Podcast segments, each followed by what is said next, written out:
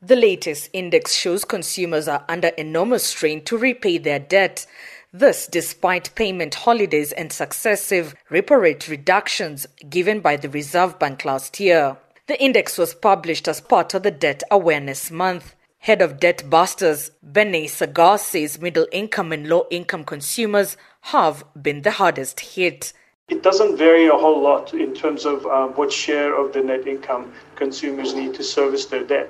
Worrying about this is those earning um, less than 10,000 Rand in particular and earning less than 5,000 Rand is extremely high for them and they actually got no breathing room. They had to pay really high interest rates and as a result it takes up a massive portion of their net income every month. Real income shrunk across all income brands and in some cases up to 20% compared to 2016 levels. Many consumers lost their jobs last year or took pay cuts, and this is reflective in the new data. People who were earning 100 Rand in 2016, those who came to us for debt counseling, when you, when you strip out the, the, the impact of the inflation, right now they're earning 98 Rand. So their incomes, their net incomes have gone backwards. And of course, this was accelerated by what happened with the pandemic over the last year.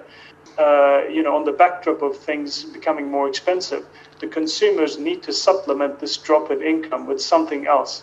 And that something else seems to be unsecured debt. Benay says people taking home over 20,000 rands per month spend 60% of their monthly income to repay their debts. At 130%, the debt to income ratio is at its highest level in years. Debt levels compared to the net income can see a steady increase. And this we attribute predominantly to increase in unsecured debt, but also decrease in, in terms of net income uh, for the consumers. So this means every single individual who's walked through our doors had to use uh, at least 61% of their net income to service their debt. You can imagine that this is not possible, this is not sustainable. So they should really be using at most uh, 40% of their net income to service the debt. There is some good news on the horizon as consumers with assets have started to stay away from debt counseling. This as a result of interest rate cuts.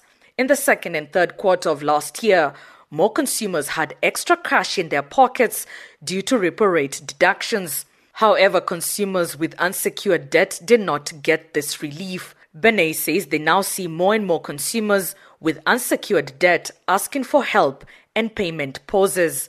A lot of consumers are seeking debt counseling. April uh, to June period, we had probably about 10% of the, the book who had requested some sort of a payment pause. And over 80% of those consumers have come back to full paying status, which is great news for them to finish the debt counseling and still reap the benefits of the process.